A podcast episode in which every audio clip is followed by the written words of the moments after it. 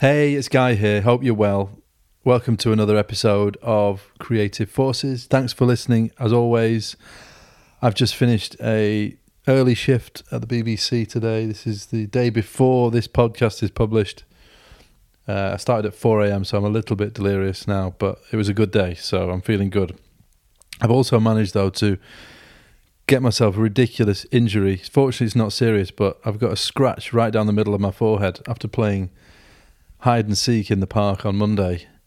Um, I managed to walk straight into a branch, and so I've got a nice Harry Potter style scar, which fortunately nobody se- really seemed to notice at work today. I think I got away with it, but that's all I see when I look in the mirror. Anyway, let me know if you've got had any ridiculous uh, injuries that you want to share. Tweet me at Guy Kilty, G U Y K I L T Y, or at Creative Forces P on Twitter. You can find us on Facebook as well, or Creative Forces Pod at gmail.com. Send me an email. I'd love to hear from you. Also, let me about, know about that, but also about any thoughts, any comments you've got about the podcast. Always love to hear from people who have listened and enjoyed or have any comments on uh, what's going on. So do get in touch. Anyway, this episode, uh, I speak to Rahaf Harfoush. Now, Rahaf uh, grew up in, uh, was born in Syria, but she grew up in Canada and she became fascinated by digital technology as a teenager, particularly social media and blogging. And now she's a best selling author who focuses on the uh, impact of digital technologies on society and working life. Her first book, called Yes We Did, an insider's look at how social media built the Obama brand, uh, looks back at her time as a member of Barack Obama's digital media team during his 2008 presidential election campaign. Uh, and it looks at how social networking revolutionized political campaigning. And her second book, which is out this year, called Hustle and Float Reclaim Your Creativity and Thrive in a World Obsessed with Work, looks at the way that the, the constant hustle, which I know I'm part of, of the digital world, where we're looking at, we're constantly online, we're constantly available we're looking at we're consuming news we're reading emails we're responding to everything how it's affecting our mental and physical health and our creativity and and uh, negatively affecting all three of those it's a really fascinating topic um, and in this interview you can hear how Rahaf felt really scared at first when she moved to Canada when she was really young couldn't understand what people were saying what it was really like working on that 2008 campaign for Barack Obama and a detail that I loved why she kicks off every day by watching comedy. So yeah, well, tell me about the dog. You, are just saying that the dog might uh, interrupt us at any point, but what dog do you have?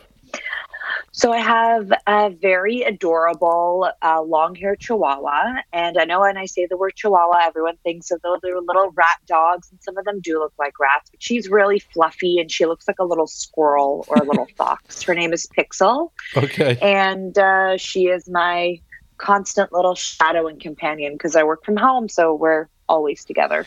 Um, and she takes her job of announcing whenever someone comes in and out of the house or makes a movement or does anything that she deems as newsworthy. She likes to give a little woof. So um, I just was uh, letting you know that as my husband moves around, she might uh, get very excited and just bark a little bit. So I'm sorry. She likes to broadcast the news. You know, it's really funny because she, it's really about telling me because when I come into the house, she doesn't bark.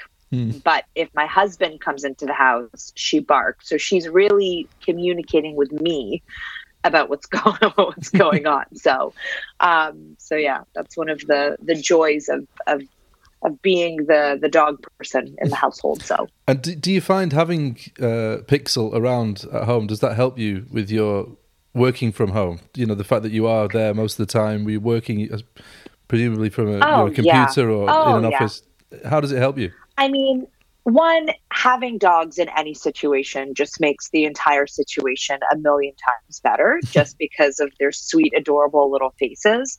Uh, sometimes Pixel sits on my lap when I'm writing, which is just like really cute. But the most important thing is she's like a little Swiss clock. So when it's time to go out, she will come and she will start making noises and she will paw at my leg and she will get my attention. And so, um, what's really nice about that is that when I do have a tendency to dive into my work and forget to eat, forget to, you know, forget to go walking, forget to do anything. She's a, a very nice way that ensures that I'm getting up and going outside and going for a walk, taking a break. And so um, she acts as a sort of the, the, the break enforcer, making sure that I'm taking regular pauses during my day. Yeah. So that actually does do a good job because I think if I didn't have her, I might be tempted to skip out on a walk, for example. But the crazy thing is, is that the walk always, always helps clear my mind, put things in focus, gives me a chance to recover. So it ends up being the best thing for me to do for my work. Mm. Um, it's just when you're in the moment, you're like, oh, do I really want to go? But then you go and you come back and you're like, yes, I've got that section, I've got that research, I've got that clarity mm. and that distance from what I'm doing. So I find her incredibly um, incredibly helpful to have around for sure. She's a little mascot. I guess that feeds into the ideas in your latest book, which we'll come back to in a bit. But um, I was interested. I was just looking at your Twitter feed just before we uh, just started recording, and I saw you've been tweeting furiously about the Avengers films recently, the new Avengers film. Yes, just tell me yes. you, you, said that they've been a constant companion the uh, the Marvel films. So just tell me a bit about that. What, you you're obviously a big fan. I'm a I am a big fan, and you know, like I think um, people in our generation were very very lucky because we got these for me like these sort of two blockbuster franchises. You know, when I grew up with Harry Potter, mm. and that was you watch you know read the first book when I was 13, and I think the the last movie when I was like 24 or something. And there was something really beautiful about going on this long journey. Sometimes I feel like the um, the content that we consume is so short form all the time mm. that it's very rare to have that longevity to be able to really grow with the characters. So we had the Harry Potter franchise, and then we had the Endgame, uh, sorry, the not the, the Avengers franchise, mm. and you know I saw Iron Man in 2008, right? For the mm-hmm. first time. And to sort of be able to check in, they were my go to videos for and go to movies when I was traveling. Uh, more often than not, you would find a movie or two on the airplane entertainment system, or I'd have them on my iPad. Mm. And so there are so many times during the years where I would be waiting for a flight or in an airport or alone in a hotel room somewhere or in a car or you know just out and, and, and traveling and on my own and feeling jet lagged or tired or writer's block or whatever was going on. And there was always a Marvel movie to watch, something to look forward to. Mm. And it ended up becoming almost like, a, for me anyway, a little bit of a security blanket hmm. because it's it was always funny to see, you know, you're struggling with writer's block, you're struggling with something, and like there they are literally fighting for the world. And you're like, maybe my writer's block is not as dramatic as I'm making it out to yeah. be. And it was just always sort of like a fun thing to connect to these characters. And um, yeah, it was very moving to see uh, Endgame. I'm not going to say any spoilers, but just to see that sort of end of an era yeah. is quite significant. You know, it's 11 years and 22 movies. That's a significant amount of time for a viewer to spend in another universe. And um, I was just was feeling very grateful for the effort and the work that had put that had been put in to bring those stories to life. Mm, it's a big chunk, isn't it? I mean, what was it about those films then? Do you think that you chose those films rather than others when you were in those moments? You know, you said where you were, you know, traveling or whatever. What was it about those particular films that you really enjoyed? I mean, I love superhero movies. I love the, you know, the hero's journey. I loved particularly how when you were introduced to each of the characters, they started out as individuals, but then eventually came together in a sort of family. Mm. And when you really think about it, um, each one of the Avengers in their own way had quite a sad backstory, right? These are characters that have baggage and these are hmm. characters mm. that have gone through some things. Everyone from, you know, Black Widow to Captain America, they've had some horrible things happen to them. So I think in, in the essence, what we love about superheroes is that despite their abilities, what really draws us to them is their humanity. It's their resilience. It's their um, triumph in face of sacrifice and in the face of grief or loss. And I, I think there was just something that I always felt quite comforting and encouraging about those movies that mm. they got up again, you know, even especially the last one that I love, Captain Marvel. It was this idea that no matter what happens to you, you, it's not about, you know, not to sound very cliche, but it's not about mm. how many times you get knocked down, but how many times you stand back up. And a lot of the times I feel as creative professionals, the work that you're producing is so personal to you, right? These are mm. your ideas, your characters, your babies, your words, your and you're putting these pieces of yourself out there, as Brené Brown says, in the arena where you're gonna mm-hmm. get your ass kicked and you're gonna bleed and you're gonna fail and people are gonna hate it and people are gonna say mean things. And so, you know, by no means am I comparing myself to superheroes, but I just love this idea of reminding ourselves that you know, getting beat up is just a part of the game and you have to just keep getting up. And I think that's a really good, that resilience and that adaptability is a, a, really good thing that just always brought me so much comfort. Yeah, and I think you're right. I mean, for all creative people or for a lot of people who do creative stuff, it is a scary prospect, isn't it? Putting putting that work out there, whatever it is you've done, it can be a very a scary time to put it out into the public uh, public domain. Yeah, I mean, it's literally a piece of you. Mm. So it's very hard when people say, "Oh, well, don't take it personally." But it's very hard not to take it personally, you know, when you are uh, essentially like getting your own ideas and your thoughts and your beliefs and the things that you care about and you're creating something that comes from you and you're putting it out into the world. Like there's nothing more personal for me as a creative professional than mm. that Hmm. So if somebody, uh, you know, and I've learned obviously over the course that you have to develop a. a oh, oh, hold on a second. There's there's Pixel. I'm just gonna, I'm just gonna kick her. I'm just gonna kick her out of here. okay. I'm just gonna close the door. I'm so sorry. Um, I've learned obviously over time that it's not about not caring what people think. It's about caring what the right people think. Mm. Um, you know, so for me, the right people are my family and friends, my colleagues, other people that are in the arena with me. And then at one point in my career, I realized like, I don't care if a random person I don't know has an opinion about my work. Like, mm. I don't need to take their opinion into account, but I do care what my friends think, what my colleagues think, what the people that are in the field think. Like, that's good feedback. Mm. But, you know, do I care about John Doe from Kansas who's going to send me a mean message because he hated a chapter that I wrote? It's like, wait, why are we giving equal opportunity to mm. anybody to give their opinion on anything? So that was a very important survival instinct, I'm going to say, that developed over the course of my career. Because at the very beginning, mm. I used to read every blog comment and take it very personally and every email and every tweet. And then you're like, this doesn't really matter. Hmm. What, the, what point was it then yeah. when you realized that? Was there something that made you realize that, or did someone tell you that, or did it just evolve over time?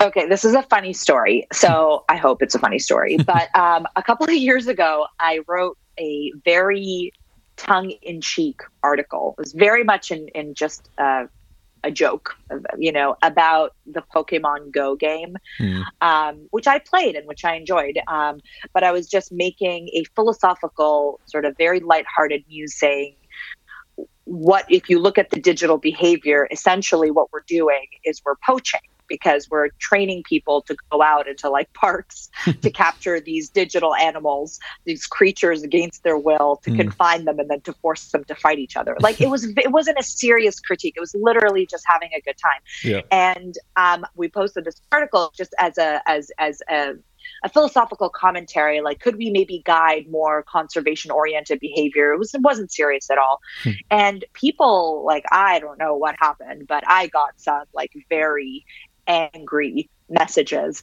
um, and that was a very big wake up call, you know, but they were like angry. People were like, I hope you die. You're the worst. You're a terrible writer. You're so dumb. You don't know anything. And it was just such a level of rage that I did not expect at all. That in some ways it sort of shocked me. And I was like, you know what? There are some people that are going to love what you do. There's going to be some people that are going to hate what you do. But I get to decide whether or not those opinions matter. Mm. And I think it's an important distinction because I do believe that ignoring everything and not listening to feedback and not listening to constructive criticism is not the answer. You have to listen to that as a writer, as a creator.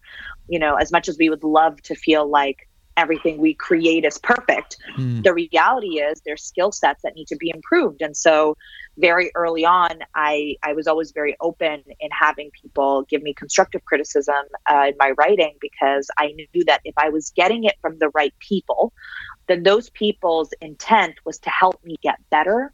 So I didn't take that personally. I knew they were trying to help me. Mm. And so I started distinguishing between the types of feedback I was getting, what was helpful, what was not helpful. Someone telling me to die, probably not helpful. Someone telling me, hey, you know, like you're using your sentence structure, your vocabulary, or this, or your, you know, that was very helpful because Mm. it's a skill that I wanted to improve. So that was sort of the instinct where I made a very, that was the instance, sorry, where I made a very conscious decision to just be quite intentional with what feedback in general in my entire information ecosystem I accepted and I looked for and what I completely ignored. Hmm. I guess it's a weird thing, though, isn't it, with creative work? Because, yeah, while it's important to ignore the sort of crazy negative comments, you also do need, or to be successful, you do need random people to to like or enjoy it too, don't you? So there's a weird sort of thing going on, isn't there? You need people that you don't know to like it on some level because to be successful, but also you need to be able to ignore the the negative side. I mean, yeah, and that's kind of I, I think the I, I think the the balance comes in creating the that equilibrium where it's not you can't have too much of either you know Mm. so if if if i write something and the overwhelming reaction is everybody is upset about it then i'm not going to just ignore that. That's obviously going to be a signal to me Yeah. you know but it's about sort of differentiating between the the type of feedback i mean imagine um, you know I, I always like to think about like historical uh, like historical events or historical people Hmm. where it's like imagine you're seeing somebody you know repainting the the sistine chapel Mhm. right and so you know michelangelo is like he's he's in there and he is he's, he's painting it and then you have some random dude walks in and it's just like that sucks you're Yeah. the worst. You're kind of like, wait, what are we doing here? Just some random person off the street being like, this is dumb, you know? yeah. And so that's the kind of thing. Versus, I'm sure there is a community of artists and people that would be able to have a, a constructive conversation around the technique and stuff. So Mm. I think it's for me, honestly, all of this technology and all of this feedback and all of this chatter. It's like if you let it get out of control, Mm. it's sort of like in all of those superhero movies. I don't know. I saw the trailer for for Dark Phoenix Mm. and how um, you know Jean Grey. She's getting bombarded by the uncontrolled and thoughts of everybody else. And I was like, aren't we all kind of Dark Phoenix on. Twitter these days? Like we're just getting bombarded with so much. So it's up to us to set those filters and set those controls and say, look, Mm. everyone is screaming about everything all the time. I then have to be responsible for my own mental well being, my own personal development professionally as well with my skill set. So I have to be very careful and be strategic in deciding what I let into my space and what I don't. And that I think is going to be the make or break between somebody who uses Twitter and gets a lot of value out of Twitter, who gets a lot of connection, a lot of great ideas, a lot of new friends, and somebody who just feels depressed and stressed out and overwhelmed because Mm. they're not controlling that stream properly. Yeah, yeah. Speaking of Twitter again, actually, just thinking about you, um, I noticed some of your tweets are in French. So is that are you bilingual? Did you grow up in a bilingual house? Uh, yeah, so I grew up in a trilingual A trilingual. I'm Syrian. Uh, I'm Syrian, and then when my parents moved to Canada, uh, in Canada they have this incredible program in the English-speaking part called French immersion, where because French is one of our national languages, Hmm. you have the opportunity in public school to do a large amount of your curriculum in French. So I was incredibly lucky to um, grow up and and speak French and English and Arabic. Hmm. Um, and so uh, living in France it's been fantastic because it's uh, it's it's obviously a a key to the culture and to connecting with people here. Mm. So when did your parents move to Canada? In 1989, so when I was about five, six, Okay, so your first five, six years were in Syria. yeah. So what was that like? The the move? Do you remember much of it? I remember, uh, you know, I remember seeing the snow when we first landed. I remember the plane being really big. I remember uh, not understanding that we had moved uh, in the sense that I turned on the radio uh, and was listening to. I honestly, I think it was like I'm trying to remember the song. I'm gonna say, and it probably was like Toto you know, mm. somewhere in Africa, that, that, that song. Um, but I remember listening to that song and being very afraid because I didn't understand the words. I, I thought something had happened to me that I was no longer mm. understanding the words because I didn't speak English. Mm. And so, um, you know, my parents had to explain, like, no, we're in a different country and they speak a different language. And so I remember that being very confusing, like being confused that people, that I would speak to people, to my kindergarten teacher, try to say something and that she wouldn't understand me. So I remember that. Mm. Um, and then the snow and uh, the really the snow because I'd never seen so much snow before. We came right in the middle of December of 1989, and mm. so huge snowstorm and stuff. And those are are yeah probably some of the most defining memories of um, of moving there. And was there a particular reason that your parents moved?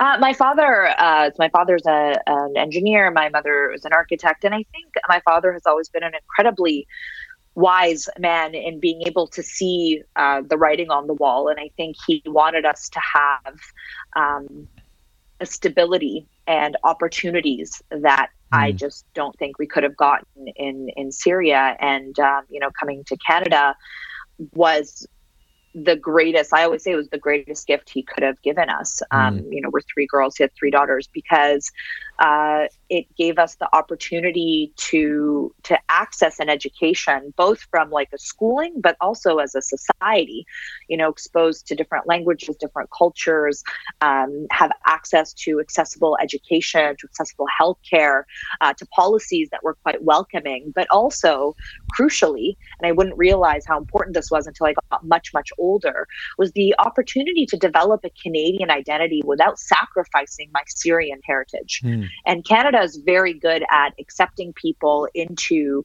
um, the umbrella of being Canadian while still encouraging them to keep the parts of their culture that honors where they came from and and you know who they are mm. and i think that was an incredible gift because i always felt very grounded in both being syrian and being canadian uh, and that's something that i didn't realize that everyone had a chance to, to do because as I grew up and moved abroad and met a lot of different people, there are a lot of people that struggled with, you know, am I this or am I that? And where am I? And do I have to choose? And I guess what I've always loved, one of the many things I love about Canada is I never felt like I had to choose. being Canadian naturally encompassed mm. me being Syrian as well. And, you know, now with the state of the world and having lived in Switzerland and in the US and in France, like I recognize that for the true gift mm. that it is. Were those early years tough though for you and your sisters as well? Like you know, not starting from scratch. You know, you say you were scared listening to the radio. I mean, going to school was it tough having to try to fit in, try to learn the languages? Honestly, I don't think so. Children are so resilient. I think mm. it was mm. much tougher for my parents. You know, my my father spoke English um, and French, uh, but my mother did not. So my mother just spoke Arabic. So she really had to leave behind her family, her network, her career, and come mm. to this new country, very isolated, and figure it out.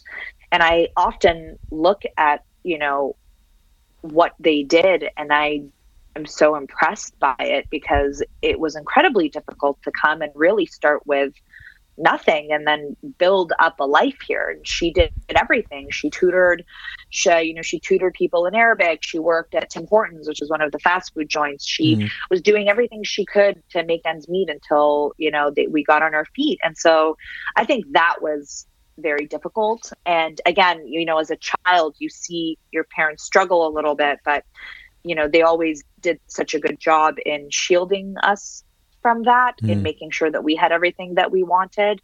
And in hindsight, again, as an adult, I, I didn't realize um, the extent of the struggle of what my mother was going through, mm. learning a new language, being a new country, assimilating into a new way of living, not having family nearby. You know, mm. Syria, my mom had her aunts and uncles and brothers and sisters and cousins, and we had a very big family group there to go to just being quite isolated And so I think in hindsight, as an adult looking back on that, um, you just, it's just massive respect because she sacrificed everything so that we would have a, a shot mm. at a better future. And are they still in Canada? Yeah, they're still in Canada, um, and uh, it's funny because my my mother uh, just has grown so much and just like loves so nice to see. You know, she just loves Canada now. Now we joke that she's more Canadian now that you know she's very much appreciates the the you know the the, the the parts of sort of being Canadian. Yeah. Um, so it's it's been luckily we're very lucky that it was quite a happy ending of a story that my mm. dad managed to build a business and my mom managed to get back into closer to her field of expertise. She works uh, for an interior design firm in mm. Toronto now, mm. and so that was great because you know there are a lot of people that are not that lucky. Mm. What was the business your dad so, built then?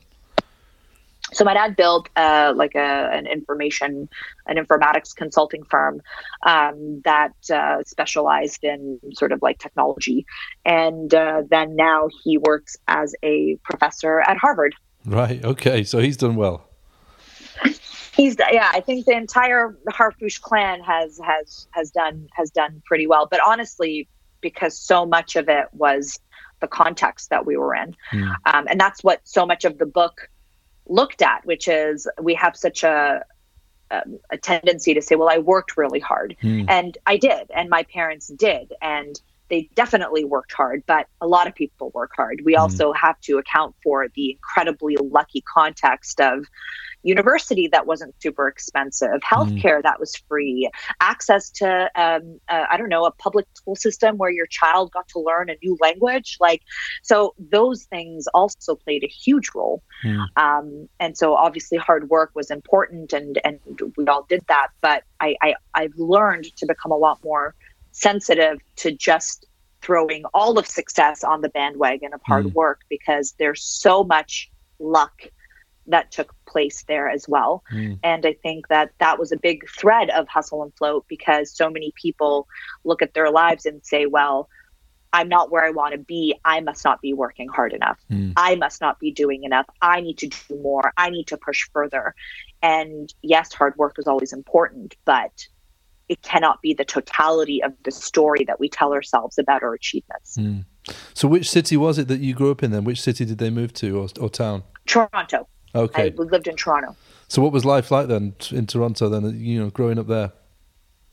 I love Toronto. I love growing up in Toronto. I love growing up in Canada. I um, you know, again, appreciate did not appreciate or did not realize how special the multicultural experience was until I went abroad. But mm. you know, our high school, for example, was super, super multicultural. So we grew up celebrating and learning about Yom Kippur and Chinese New Year and Diwali and and Ramadan and like really understanding the nuances and of of of those celebrations. And it was you know, very idyllic. I mean, don't get me wrong, Canada has its own problems. It's not perfect by any stretches of the imagination, but mm. from my experience growing up, I was very fortunate to be exposed to a lot of different foods and cultures and languages and religions and perspectives and opinions and understanding how to navigate uh, shared space as a society with people from very different backgrounds um, from this baseline of, of tolerance I I think was really great. Mm. And I had a I mean I had a lovely a lovely childhood um, growing up, and um, you know, so I yeah I think Toronto is a wonderful city, great food, great people, and then er, at the early stages of my career. Um, Toronto, uh, and I'm sure like many other cities, but Toronto has a very tight knit uh, community of entrepreneurs and tech people. And those people uh, are not only tight knit, they're very generous. Mm. So when I was first starting out my career, that community as you know just a new graduate that can, with no experience no connections no network that community really embraced me took me under their wing um, explained things to me showed me the ropes gave me access to opportunities so uh, I always credit so much of my career to the generosity of this tribe of people mm. that um, you know that I was able to be a part of, like the Toronto tech scene during, I'm going to say 2006 when I was until 2009 when I moved from Toronto. Mm. Um, those people have become lifelong friends that I'm still in touch with today, and they mentored me and helped me and um, guided me.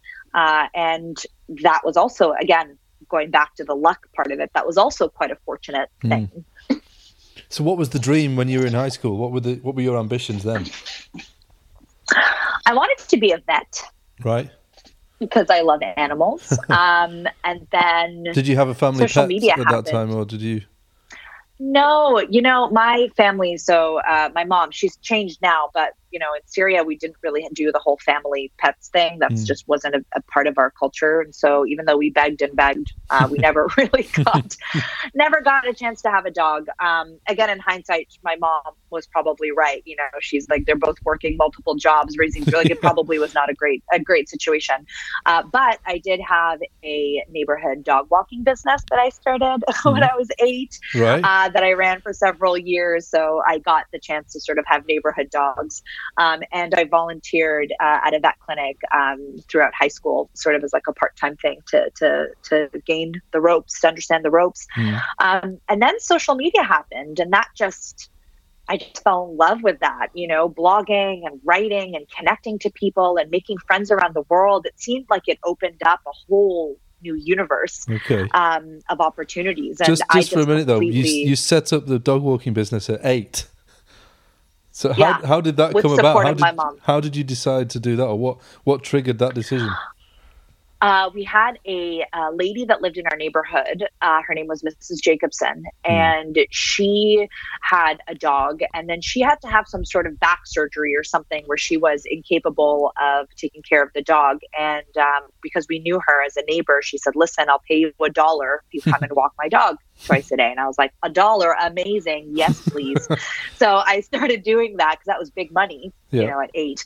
Um, so I started doing that, and then eventually people around the neighborhood uh, would see me and they would say, "Oh, like, can you walk our dog?"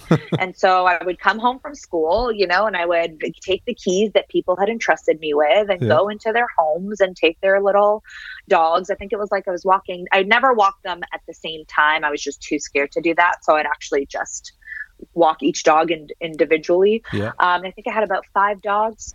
Um, you know, there was Shadow the border collie and Pepper the terrier, and um, you know, so like a, there was like a, a Cavalier Charles, Charles Spaniel I remember, and a German Shepherd puppy, and so um, and a Pekingese, and so like uh, yeah, that was I just love have always loved dogs and thought I would want to do that. But then when I volunteered um, at a vet clinic, I was like, I don't know if I want to do this all day every day. Why? Um, what what, what was it about? What was it about the vet clinic that you didn't enjoy? Okay, so what happened was like my first week on the job, they were like, "Oh, just take this vial of whatever and put it in the fridge in the back." And I Hmm. guess I opened up the wrong fridge. There was a fridge that was just filled with the bodies of animals that had Oh. been put down, and Oh, I was like, "I can't do this." That's like that. No, that was just. You know what? I can do without that. I can love animals and support animals, but like I, that just really traumatized me Really? um, but I did end up doing it for for uh, like a couple of summers during high Mm. school, so um, just to make sure. And then when social media happened, actually, I'll tell you, my my father again, a very Mm. wise man. I didn't know what I wanted to do. I was like, I want to do something in writing. I want to do something, you know, I you know maybe I want to do something in sciences. Maybe I want to be a vet. Like I really didn't know.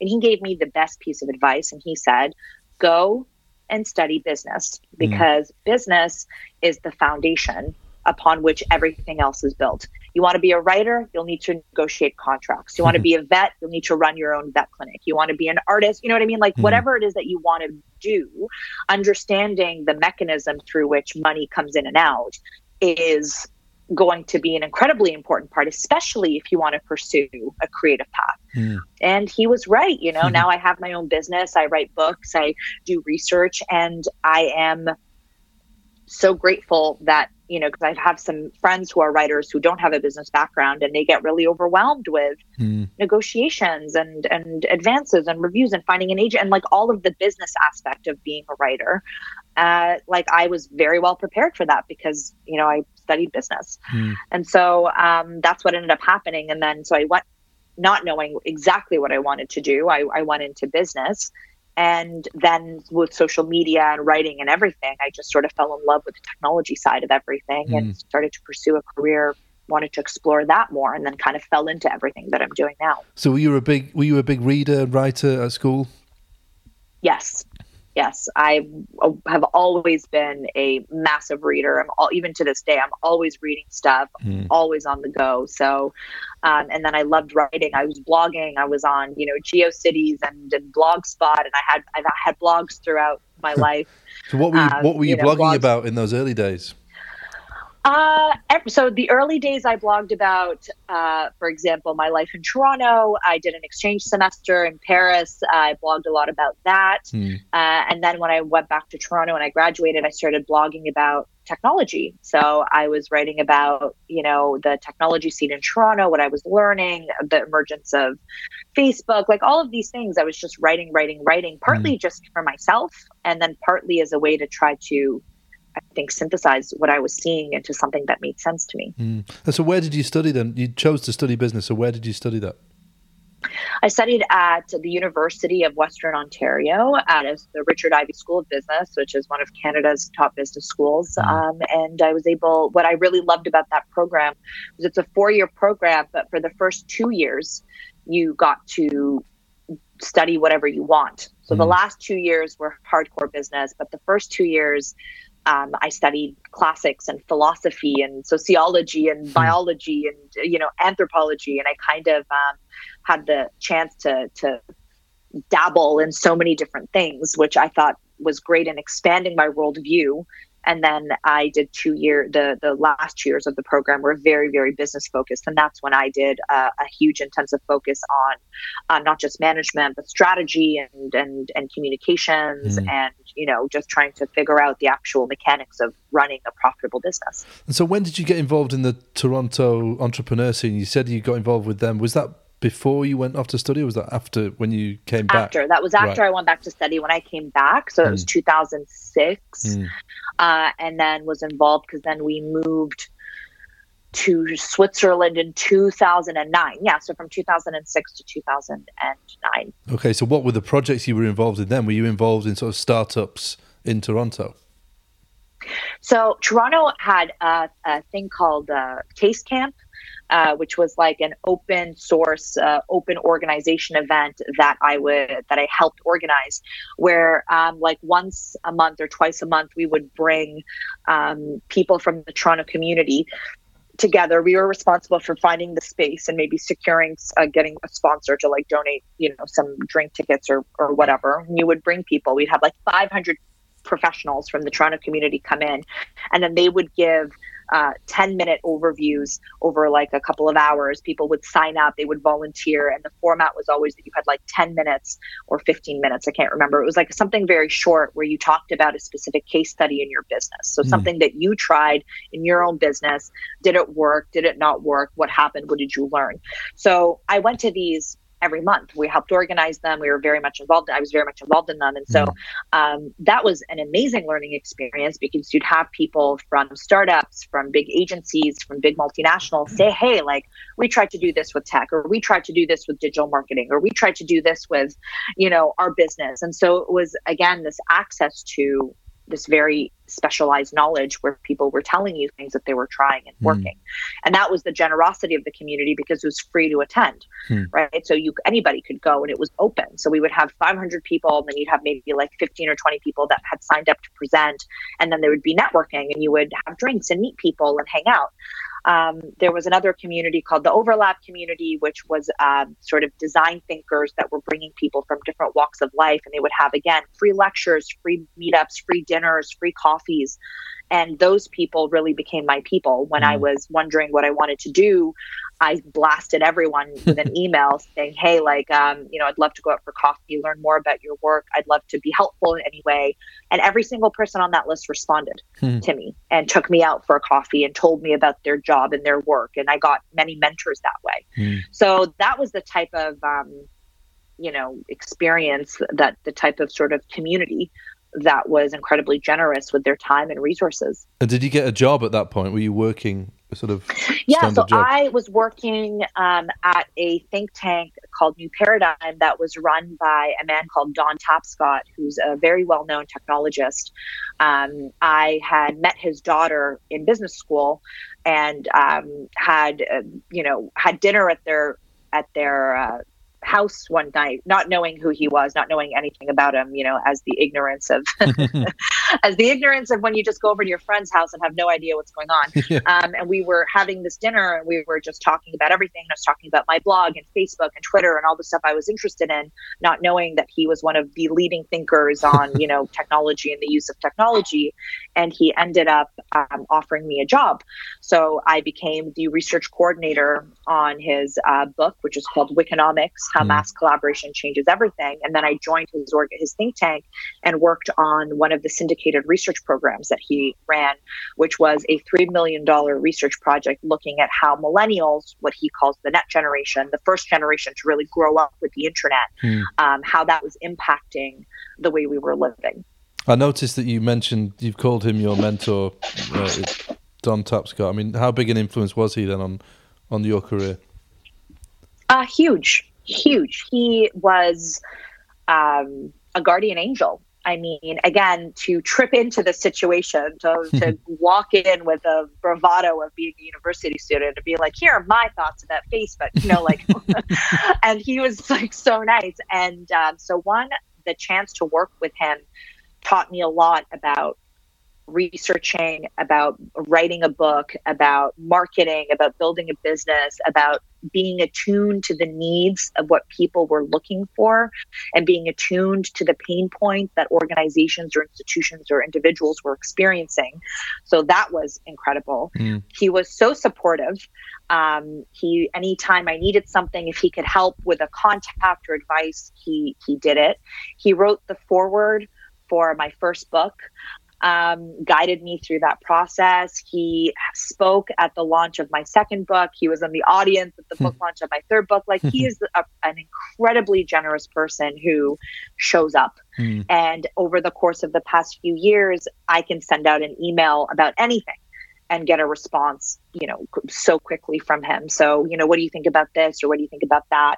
And he's just like a really wonderful person who mm. was again this theme of generosity. I would say the theme of my career was serendipity and generosity. And and you know he took me under his wing and showed me the ropes.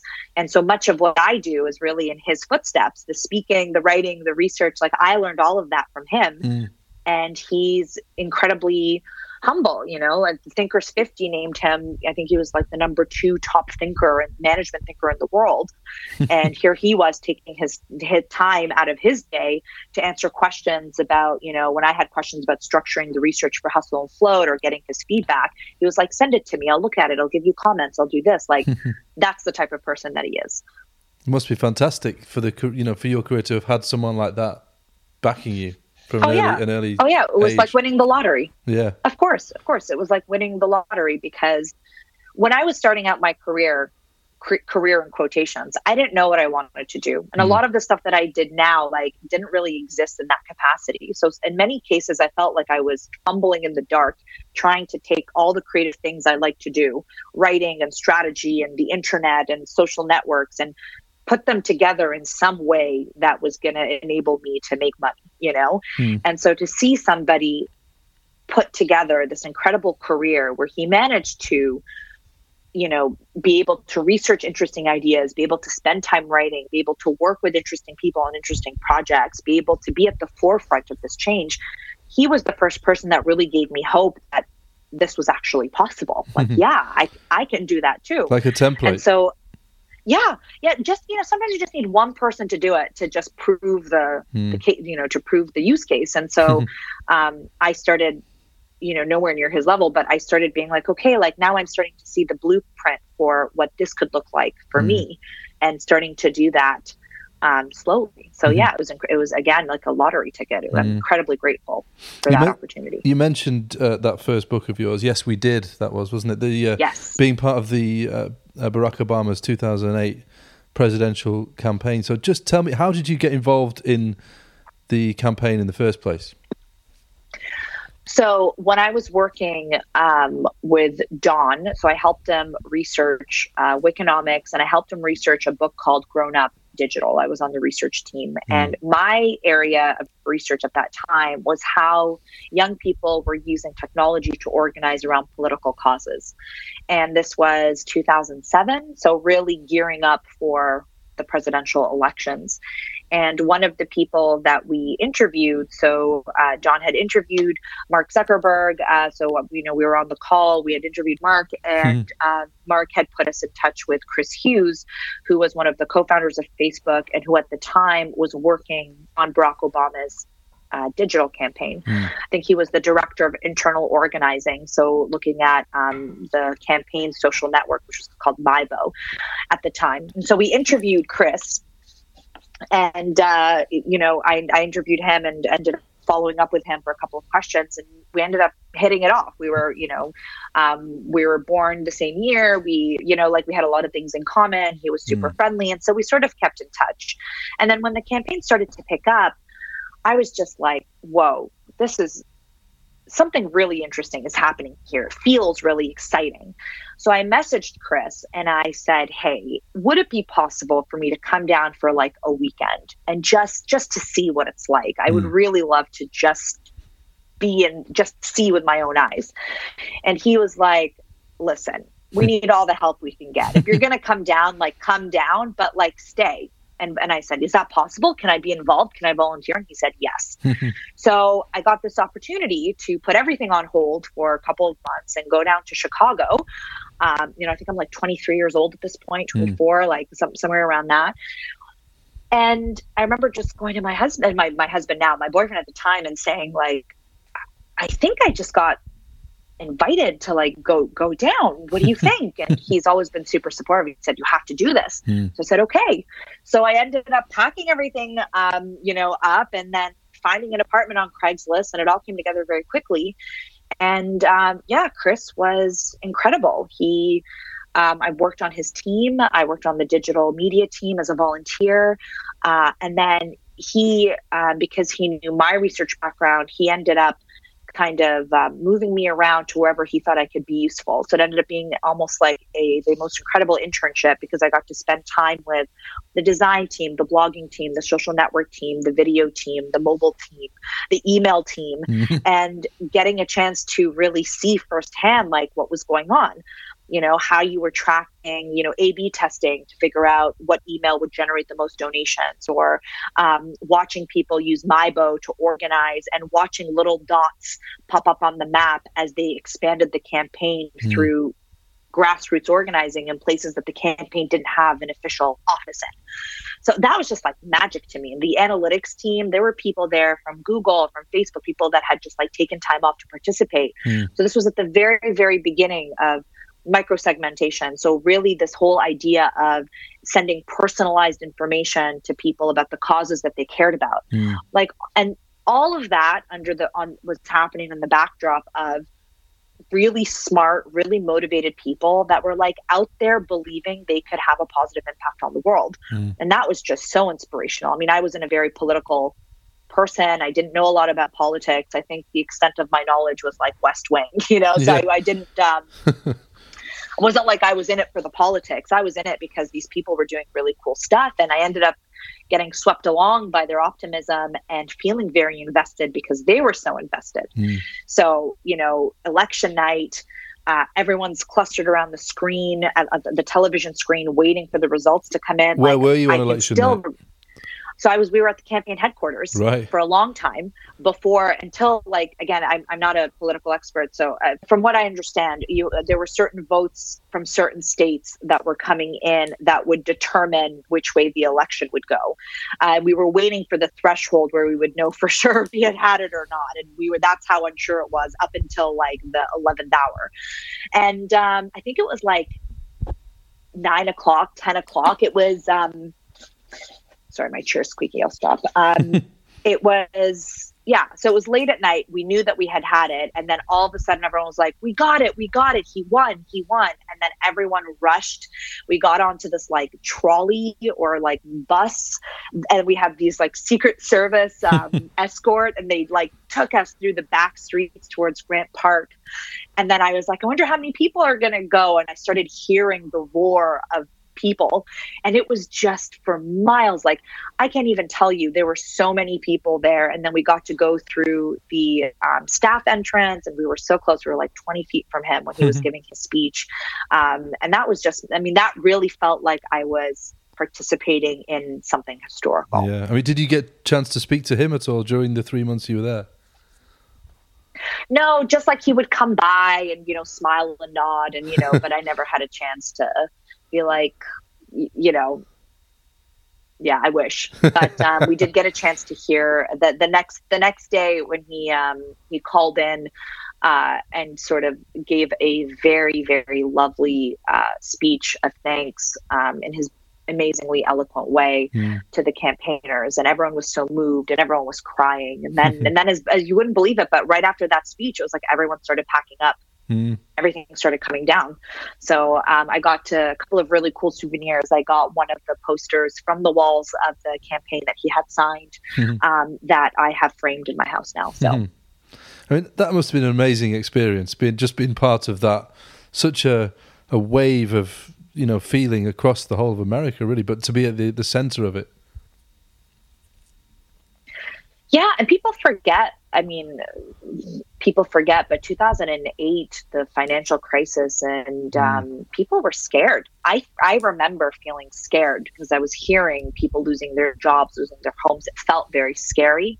So, in the midst of all of that fear, to have somebody with an optimistic message saying, you know, we can do it. We can do it together. We can build something together. You don't have to do everything. You can do something. The whole idea of just donate five dollars that you know your five dollars can make a big difference like that really resonated with me at the time mm. um, and i thought it was important to participate and to again take that accountability of you know not everything is happening to us that we have some agency in this as well so, what was the decision then that made you turn that experience and what you'd written and you'd, your research into a book?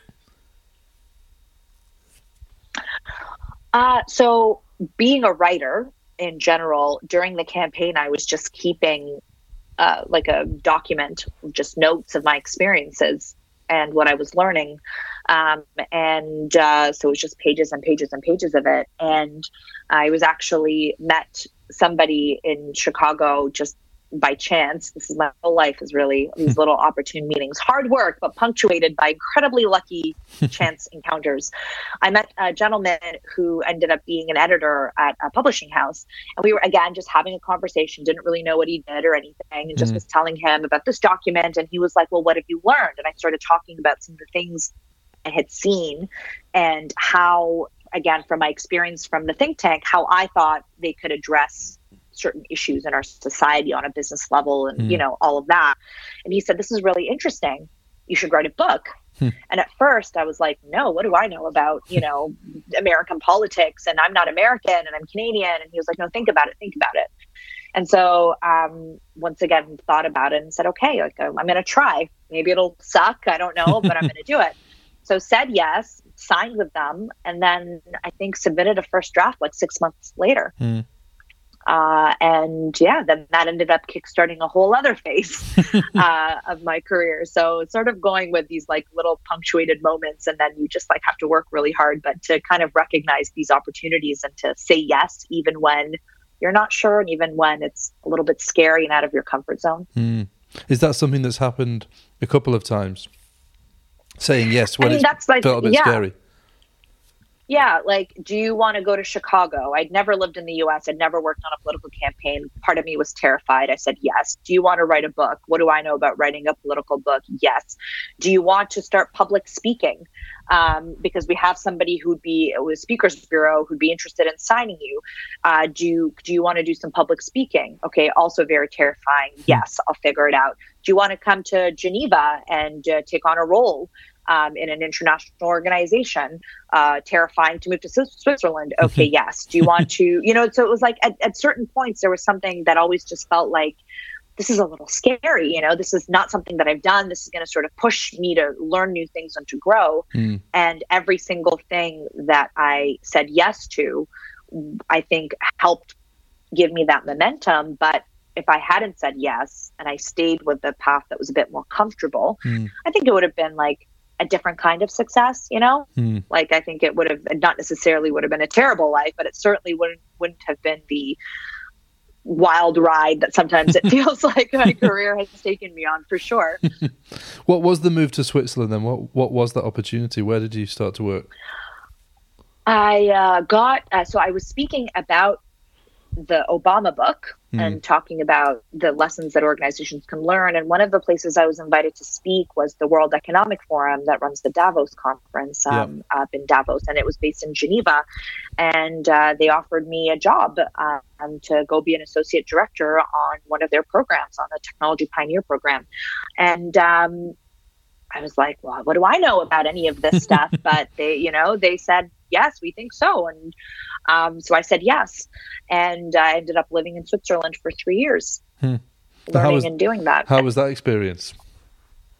I really liked the job. I wasn't particularly crazy about living in Geneva. It wasn't really like my vibe, but um, the job was incredibly interesting because once again, you know, the the annual meeting of Davos that is the thousand of the most influential CEOs and gov- heads of government nonprofits. And so I would have the opportunities to sit in rooms and hear Bill Gates talk and mm-hmm. hear, uh, you know, like Mark Zuckerberg talk and hear all of these people that were at the forefront of, of business politicians, heads of state, ambassadors, uh, ministers. And you would get into like a shuttle bus to go around the conference and you'd be next to like, I don't know, like Prince of Norway or something. Like uh, you know I don't know some some very bizarre thing that you're like I should not be in in proximity to these people. Um, but I think I think what I what I learned is that as long as you're open to learning and as long as you're open about how much you need to learn you'll generally get a pretty warm welcome. Mm you know i didn't know a lot at that time about international politics or or government policies or you know the intricacies of multinational organizations so ceos you know I, I saw indra nooyi speak i saw like you were having this whole community of people. And um but you know, you go into it and you say, okay, like I'm going to learn as much as I can and I'm going to soak up as much as I can. And I remember I would take notes of things they would reference, you know, treaties or policies or organizations or, or concepts. And then like at night I would go home and like look them up on Google and be like, what is, what is this treaty and what is, uh, you know, the, whatever it was that I was looking up. And, and that's also a part of it too. Right. So I think mm. that's that the hard work part, which is, I really made an effort to ask as many questions to absorb as much as I could. But then I also went back and tried to fill in gaps wherever I could on my own. Mm. Um, and so reading a lot and and talking to people and talking to my colleagues and volunteering. Um, you know, the forum has all these incredibly smart people that are focused on specific silos or specific segments, whether it was like climate change or healthcare or whatnot. And so I started meeting with colleagues and saying, hey, like outside of my job, outside of what I'm responsible for doing, if you need an extra hand, I'm happy to just mm. help.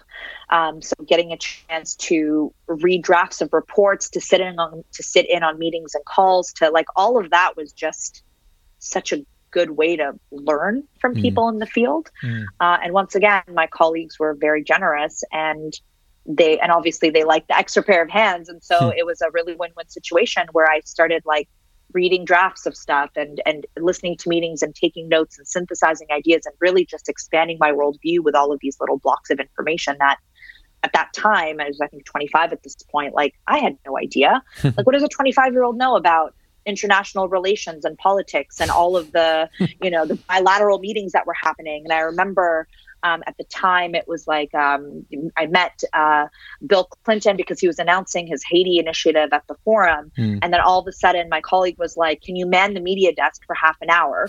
And I was there at this desk with all of these reporters, like asking me questions about things. And then I called the director and I was like, They're asking me questions. And he was like, You've been to every meeting, you've read the agenda notes, you've got this, you can say this. Mm. And then being on like German television at 25, answering questions about what we thought the benefits of this program would be for the international community.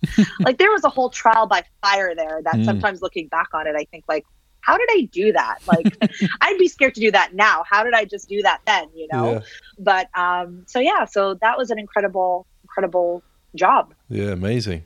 Now, th- your latest book, Hustle and Float, a big um, inspiration. Maybe that's the wrong word, but a big reason I think why you wrote that was that you you said that you had basically a burnout in 2016. So yeah, what what were you doing just before that, or what were you doing leading up to that burnout, and, and what then happened? So I had just kind of finished. It, it, the story was I had just finished um, writing uh, the Decoded Company, uh, which was the second book that I um, had written with uh, my co-authors Jay Goldman, um, Aaron uh, Goldberg, and uh, uh Leerom Segal, mm. and um, and I had just come home. We had just come home from book tour, and I was feeling really restless because it just been it had always been next, the next, the next. There was always something and I left the forum and immediately started working on Decoded, or like I was working on Yes We Did, and then published the book, and then did the tour, and then worked at the forum. You know, like there was always something on the go, and I think it was the first time in my career that I wasn't quite sure what I wanted to do next. Hmm. And for some reason, I started feeling this anxiety around not knowing what to do next and started, you know, was researching, was looking online and ended up ended up uh, seeing this image of on Tumblr that said you have as many hours in the day as Beyonce, um, which just sent me into a tailspin because I was feeling like very as far away uh, from being a Beyonce as one person could possibly be. Mm. And so I ended up kind of deep diving into just starting to ask questions about why was I feeling this way, mm. which was the very beginnings of hustle and float you know starting to dig into my relationship with my own productivity and my relationship with my own uh, creativity. And that started out sort of as this like research project kind of like hobby thing. But then i got so drawn into it that i overworked. I was obsessed with it. And i just was doing more and more and more. And then i started not feeling really great. And mm. then had a massive burnout where i felt like i broke my brain Mm. Um, and I felt like I had uh, really ruined my capacity to be creative. My hair was falling out, I wasn't sleeping. But the worst part was that creative side of me, the side that had always been writing and experimenting and writing stories and coming up with ideas, like that voice just went quiet. Mm. And that was terrifying. How long did it last do for? anything. Oh God, I think like almost two months. I'm going to say. Mm. I mean, that must have been it scary. Was enough. I was terrified and then terrified and depressed and anxious and angry and berating myself like how did you let this happen? Why weren't why aren't you strong enough to just push through? What's wrong with you? And so that was a life altering experience because I hit a level of rock bottom that I had never hit before hmm. where I had to you know in the book i say from a, an identity crisis you know i had identified for so much of my life as a writer. Mm. you know who am i if i cannot write? What is a writer? What's left if i'm a writer who can't write? What's mm. left and you, what you do felt, i have left to give? you felt at that point you you genuinely couldn't write anything? I couldn't. I felt it was like imagine you're just reaching for something but mm. it's just blank space couldn't focus, couldn't concentrate, couldn't set up my computer, couldn't read a book, couldn't like honestly, like real talk. I just sat on my couch. I didn't even watch TV. I just sat on my couch for large or was lying in my bed for mm. large parts of it. Um, and that shook me because in high, you know, as I was working through that, I realized that this was this whole thing was completely preventable. Like, how did I get here?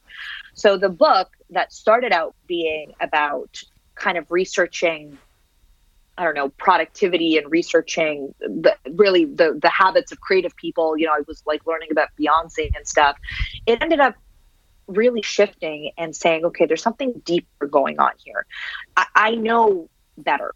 And that was the key for me. I knew better. Mm. I knew I should have been resting, taking better care of myself, eating better. I knew all of this, but I wasn't doing it. So Hustle and Float became a book. Instead of asking, what can we do to work better? Mm. It started asking, why don't we do it even when we know better? And why do we, as creative professionals, or as I call them in the book, productive creatives, why do we do things that go against our own best interests mm. that hurt our performance, that hurt our creative abilities. This is nonsensical to me. Here we are wanting to do our best work, and yet we're taking actions that act in direct opposition to us doing that. And that was so frustrating. So that's kind of how it started. And then mm. when hmm. I reached out to my network and I said, look, this being vulnerable and saying this thing happened to me, being sort of okay with being seen as weak or not strong enough and saying this happened to me and like I felt really broken and I can't go back to working the way that I did. It's not sustainable. Um, I was shocked by how many people, everybody, everybody I had reached out to, artists, entrepreneurs, executives, writers, um, pr- uh, lawyers, accountants, investment bankers, like musicians, everyone I had spoken to said, This happened to me too. Mm. So, and where does that was, on. Yeah.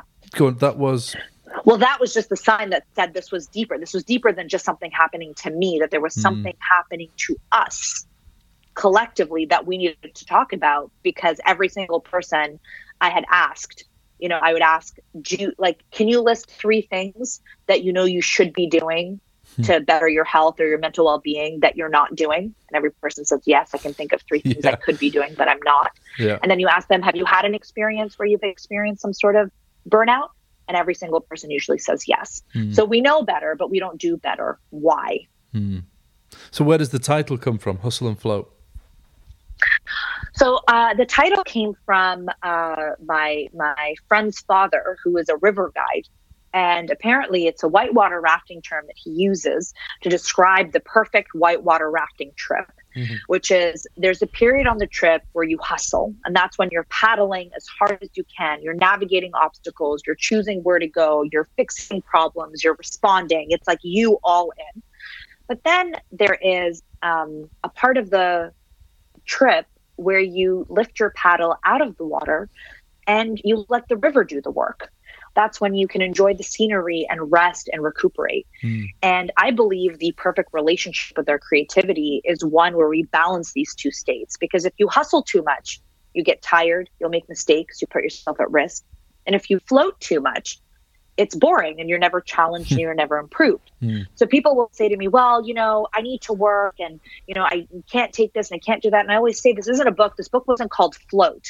This book wasn't called Rest and Don't Do Anything. this book is called Hustle and Float. Mm. It's about doing the best mix of both both of these states to optimize your creative performance and to give you the best possible ability to to, to do your best work. Mm. And in order to do that, I had to look at why, you know, the story of the story that we had told ourselves about work. And so this book is the culmination of our relationship with productivity and creativity for knowledge workers for us up until this point. And I don't think anybody else, because I looked for it, I don't think anybody else has summarized the story of us, our, Mm. our story of creative work, and a, a summary that that uses and that looks at biology and neuroscience and cognitive behavior that looks at history um, and our you know our industrial the industrial revolution the financial crisis looks at how the events of our past have shaped us Hmm. and that looked at our media the symbols the mythologies the people we worship nobody took all of that and put it together in one comprehensive overarching narrative that said this is where we are in the world of work Hmm. and if we're going to talk about the future of work if we're going to talk about improving creative performance you cannot have that conversation without understanding the root core Mm. of how we deal with work And when you talk about hustle and flow is it the idea that you sort of hustle and float many, many times during the day, or is it more that you hustle for three months and then float for three months? What are the sort of time scales we're talking about? I think the time scale really depends on the person. There are, I think there are micro hustles where you hustle in an hour and float for 15 minutes, or you Mm. hustle for a week, or you hustle for a day. I think it's less about what those cycles look like because those cycles will look different for every single person. Like I Mm. have daily cycles, weekly cycles, monthly cycles, you know, that I kind of have learned to adhere to. The bigger thing about hustle and float is recognizing that there are ways that we are being influenced by our biology, by our history, by our media that is influencing the way we're making decisions about how we work and the importance that work has in our lives, to our identity, to our self worth. And that the best we could do for ourselves is free ourselves from these hidden forces, is to name them, bring them into the light, acknowledge them. And then going back to the beginning of our conversation, have that intentionality where we decide what parts of our legacy, what parts of our history, what parts of our work baggage we want to bring with us. Mm. Because so many people are making decisions not even knowing why they're making those decisions. And so telling somebody, just take a vacation, just don't have burnout, just don't work so hard, mm. that doesn't mean anything to an individual whose core fundamental belief in their heart is that if they are not successful, it's because they're not working hard enough. Yeah. No person who believes that they're the reason they're not successful, that they're not worthy of their happiness, of what they have, of their success, they're not going to put their phone down. They're mm. not going to go take a break. They're not going to take go take a walk because they're fundamentally programmed to do something else. Well, that's it. So and how is, can it, you? It is culturally there, isn't it? I mean, I know speaking from personal experience and from uh, you know, you mentioned the the you know, there's you you have as many hours in the day as Beyonce. It's it's difficult for people to float, isn't it, or to feel like they can float because they feel like culturally we feel like we should be driving forward all the time and pushing, pushing, pushing to get to where we want to go. And we have built a culture where we socially reward people who overwork, where mm. working hard and being really, really busy all the time is seen as a badge of honor. It's seen as a reflection of your importance. So what's interesting is that you start to look at the story. So one of what I did in the book was, for example, I looked at what I call our work heroes. Who are the mythological figures that we hold up? And what you notice is we we idealize a lot of creative figures, right? Beyonce, mm. um, Steve Jobs, Elon Musk, people who, when you ask, when you ask, why do you admire this person? They will say their creativity, their vision. You know, it's always like we admire their creativity, mm. right? But then when you look at how we talk about these people, how we elevate them, we always do so through the lens of how hard they work. Mm-hmm. So for Beyonce, it wasn't just that she was a creative genius. For Beyonce, it's the fact that she has um, a legendary work ethic. For Elon Musk, it's not that he has visions for industries. It's that he's sleeping on the factory floor. Mm. It's that he's working 100 hour weeks. Um, for Tim Cook, it was that, you know, the thing that you read about him is that he sends out his first emails of the day at 4.30 a.m. in the morning. so you start to realize that we have this cultural contradiction where we idealize creativity. We hold creatives up on a pedestal, mm. but we worship them through their productivity. Mm. And those two things, productivity and creativity, are fundamentally opposed to each other hmm.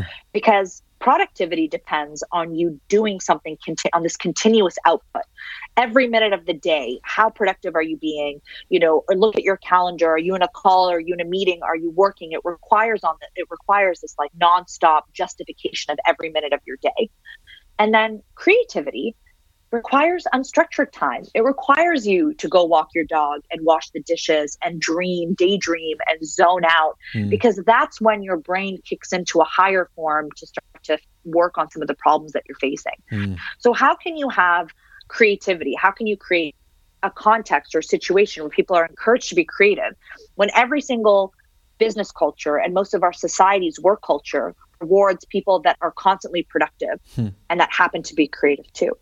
So we're sending mixed messages to people. So then you you bring it back to an individual.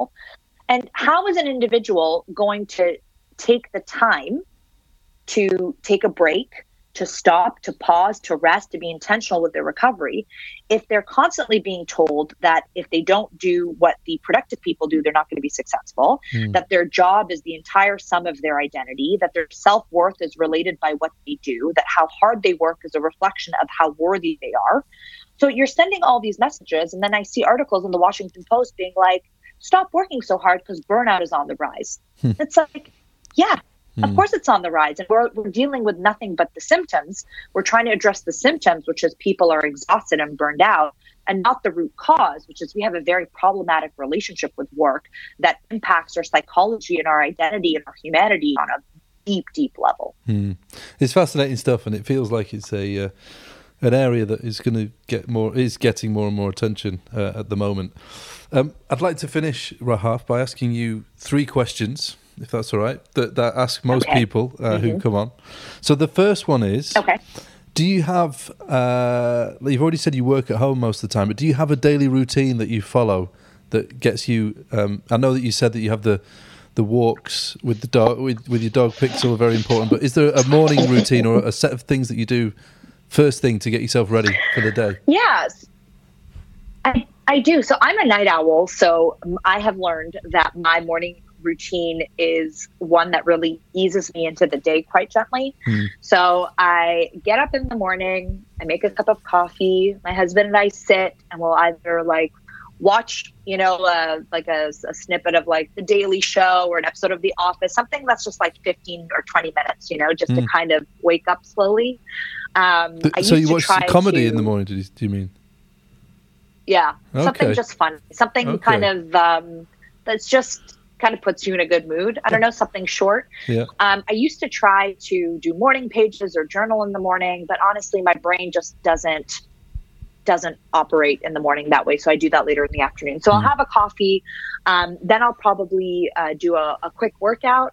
Um, and then, um, you know, have a shower and everything, and then generally try to be at my desk by like 11 Right. and then from 11 until uh, i would say 4 i'm like working i'm on calls or writing or doing whatever you know i try to batch things so that on writing days i'm not getting interrupted or on Mm. call days i'll just have back-to-back calls so i'll generally be doing work Mm. at 4 p.m uh, little miss pixel comes in and starts complaining that it's time to go out Yep. so I'll go out for about 45 minutes. You know, I'll do run my errands and and um, just go for a walk, go to the coffee shop, just kind of stretch, whatever. Um, come back at five, and then from five till seven, I'll probably do a little bit more more work, Hmm. uh, and then yeah, I, for, or maybe till eight. Because if I start at 11, I, I'll probably go until um, seven or eight. Also, a lot of my clients are um, in North America, so sometimes with the time zone, I'm, I'm talking a bit later. Hmm. And then eight o'clock, I stop, and then you know, then it's just like making dinner, or going out with friends, or hanging out, or watching a movie, or whatever it is. And Really I'm, I'm trying really, really hard. Yeah, go ahead. Go on. You're trying really hard to. I'm trying really hard to be in bed consistently at like by around midnight Mm. um, because of left to my own devices. I will stay up until four o'clock in the morning, uh, and that that's my that is my natural rhythm is to stay up really really late. And when I'm writing, when I'm really writing a book, I will just let myself do that because that's my peak creativity. So I might sit at my desk at 3 p.m. and then I might just work from 3 p.m. to 3 a.m. You know what I mean? Right. And just really do that late night stuff. But I'm trying to be a bit more consistent uh, with wake up time and sleeping time just to to not be so disruptive to my circadian rhythms Yeah. or whatever. I was just really interested that you watch comedy together in the morning. How did that start?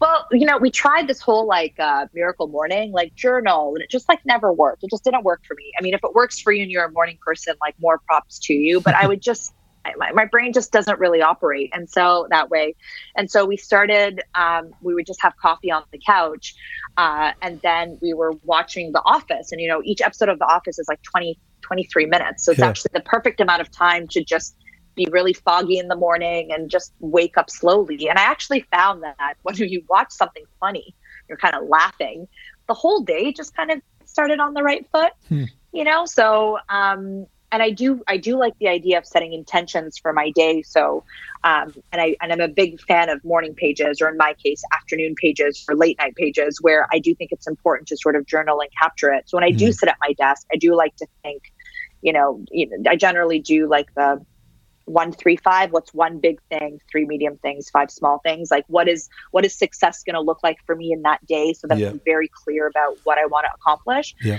but man like when you start watching the office it's kind of hard to be in a bad mood. It's just so funny and so random and then you're laughing and you know then you kind of ease into the workspace and you're like okay i'm i can do this now. It's great or sorry ease into a workout and then you know so you're you're at your desk having worked out and relaxed which i think is perfect Does your husband work at home as well, or does he go off somewhere to work? no we both work at home Ah, okay. in the So- same office Right. Mhm. Okay. So do you have uh, regular sort of coffee? One of you does the round for the coffee or cu- cups of tea or whatever. Yes. So I'm on like morning dog duty, you know, just feeding the dog, whatever. He makes the first round and I'll make the second round. and then um, throughout the day, one of us will make, you know, something, um, tea or, or, or whatever it is during the day. Right. Uh, and it's actually really fun. Some people are always like, oh, you work at the same office. And it's like, we work in the same office, but we're not really chatting all the time. Like we have a headphone rule. If the Mm-hmm. headphones are on, then like it's a do not disturb. And so there'll be like hours where we'll be working side by side and not really talk. Yeah. But what's really nice is my favorite part of the day is when we get to go on that walk and we catch up and we walk Mhm. the dog and we go to the coffee shop and that's like the best part of the day. Is he a writer too then, or does he do something completely different? He's a video producer, so he uh, does a lot of the editing and um, yeah, he does a lot of, of editing and producing of video content. So we always joke around that I'm words and he's pictures, so we fit really well. All right, second question then. When you look back over everything that you've done, uh, what's the thing that you're most proud of? What's the thing that you think, yeah, that was that was it. I got that one right. The thing that I'm most proud of, um, I think I was just really proud of myself for like going for it. Mm. Um, I sometimes I can get in my own head and really talk myself out of things. Yeah. like, no, it's going to be done. People are going to hate it, you know, whatever. And um, I, I just think I, I, I'm really proud of the fact that I have developed a much stronger resilience than what my general personality would allow for um, discomfort and for the unknown, Mm. for not knowing what comes next, not knowing how something's going to turn out, not knowing and being able to just navigate that discomfort, especially running a business. You know, you don't Mm. know where the next project's coming from. There's ebbs and flows. So, I, and my personality as a warrior, I'm actually most proud of the fact that I've really made peace with being okay and navigating and trying to thrive in this area of uncertainty. Mm. I think that's been a, an essential survival skill because it's helped me stay um, adaptive. It's allowed me to adapt to changing market conditions and things like that because I'm no longer as stressed out or as terrified as I would be if I don't know Mm. what's right around the corner. I mean, yeah, that can be a pretty scary thing for, for people in the sort of creative industries or where, yeah, it's not a nine to five full time employment. It's you don't know what's coming around the corner. It can be very difficult for some people to deal with, can't it? You don't know how the project's going to turn out. You don't know if you're going to get writer's block. You don't know if at the end of the research your findings are going to be great. You don't know if people are going to like your writing. You don't know if you're going to sell this book. You don't know if people are going to buy it. You don't know if the reviews are going to be good. You don't know if it's going to lead to more projects. Like if you really stop and think about it as an entrepreneur or as a freelancer or as a creative, like there's so much that you don't know all the time. Mm. And I've just learned to be like, I just need to do the next 10 feet, you know, the Yeah. 10 feet in front of me and just kind of, and that I think has been really important because I've seen other people um, really take a toll mentally on not knowing. Mm. And the, that, that, that adversity, that adversity to risk is something you have to be really okay with risk. You have to be okay with not knowing. And that's forced me to create a plan, you know, a budget, a safety net, a rainy day fund, like something. It's just allowed me to be very practical about the realities of uncertainty. Mhm. So I think I've become a bit more flexible than most that if something's not coming in, something's not going the way that I want, I think from a, you know, a Zen state, I'm kind of like, this is a passing state and it's okay. It's okay for things to be uncomfortable. It's okay for me not to know. It's okay for me to be afraid. I can move through this. Yeah, sounds yeah, Which, good. if you really knew me, is like not my personality. I'm like the opposite. I'm like, what do you mean I can't micro control every aspect of this? You know, so that has been honestly the biggest change. So yeah, you've accepted in yourself that you yeah you had to think differently. Yeah, and people underestimate the um, the work, uh, ironically, pun intended, the Hmm. the mental and emotional work that we have to do on ourselves Mm. to challenge our own beliefs, our own biases, our own fears, our own states of discomfort. And like that's the work I wish we get taught in school. Like nobody and I'm glad I can calculate the speed of train A leaving the station at whatever, but like no one told me that I had to face my, you know, innate self-limiting beliefs and and really dig deep into my psychology to understand how it was informing my worldview and how it was Mm. acting a blind spot. Like no one teaches us that. And that's the work that people should be doing because once you do that work then everything else sort of flows from it Interesting. All right, final question then. We've talked a bit about the Avengers Yes. and we've talked a bit about you know watching The Office, but what are you enjoying uh, consuming, if you like, right now, sort of creatively? So it's this could be a, a book or music that you're listening to, or a film that you've just watched, or a TV series that you're watching. What are you enjoying right now? What have you just enjoyed?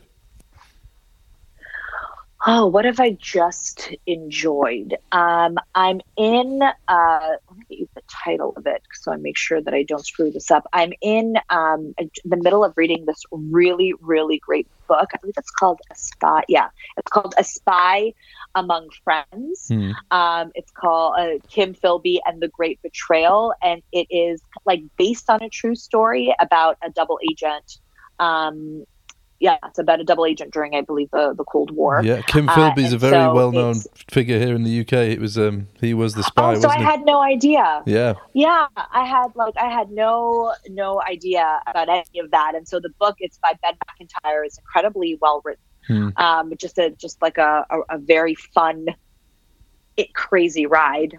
um, and the last book that I finished that I absolutely loved, uh, one of my favorite books, uh, was Bad Blood um, by John Le Carré. Um, that was about the Ther- the I was about to say Thanos. That's Avengers, but the Theranos, um, the Theranos uh, scandal. And if you haven't read that book, it is like I didn't think I would be.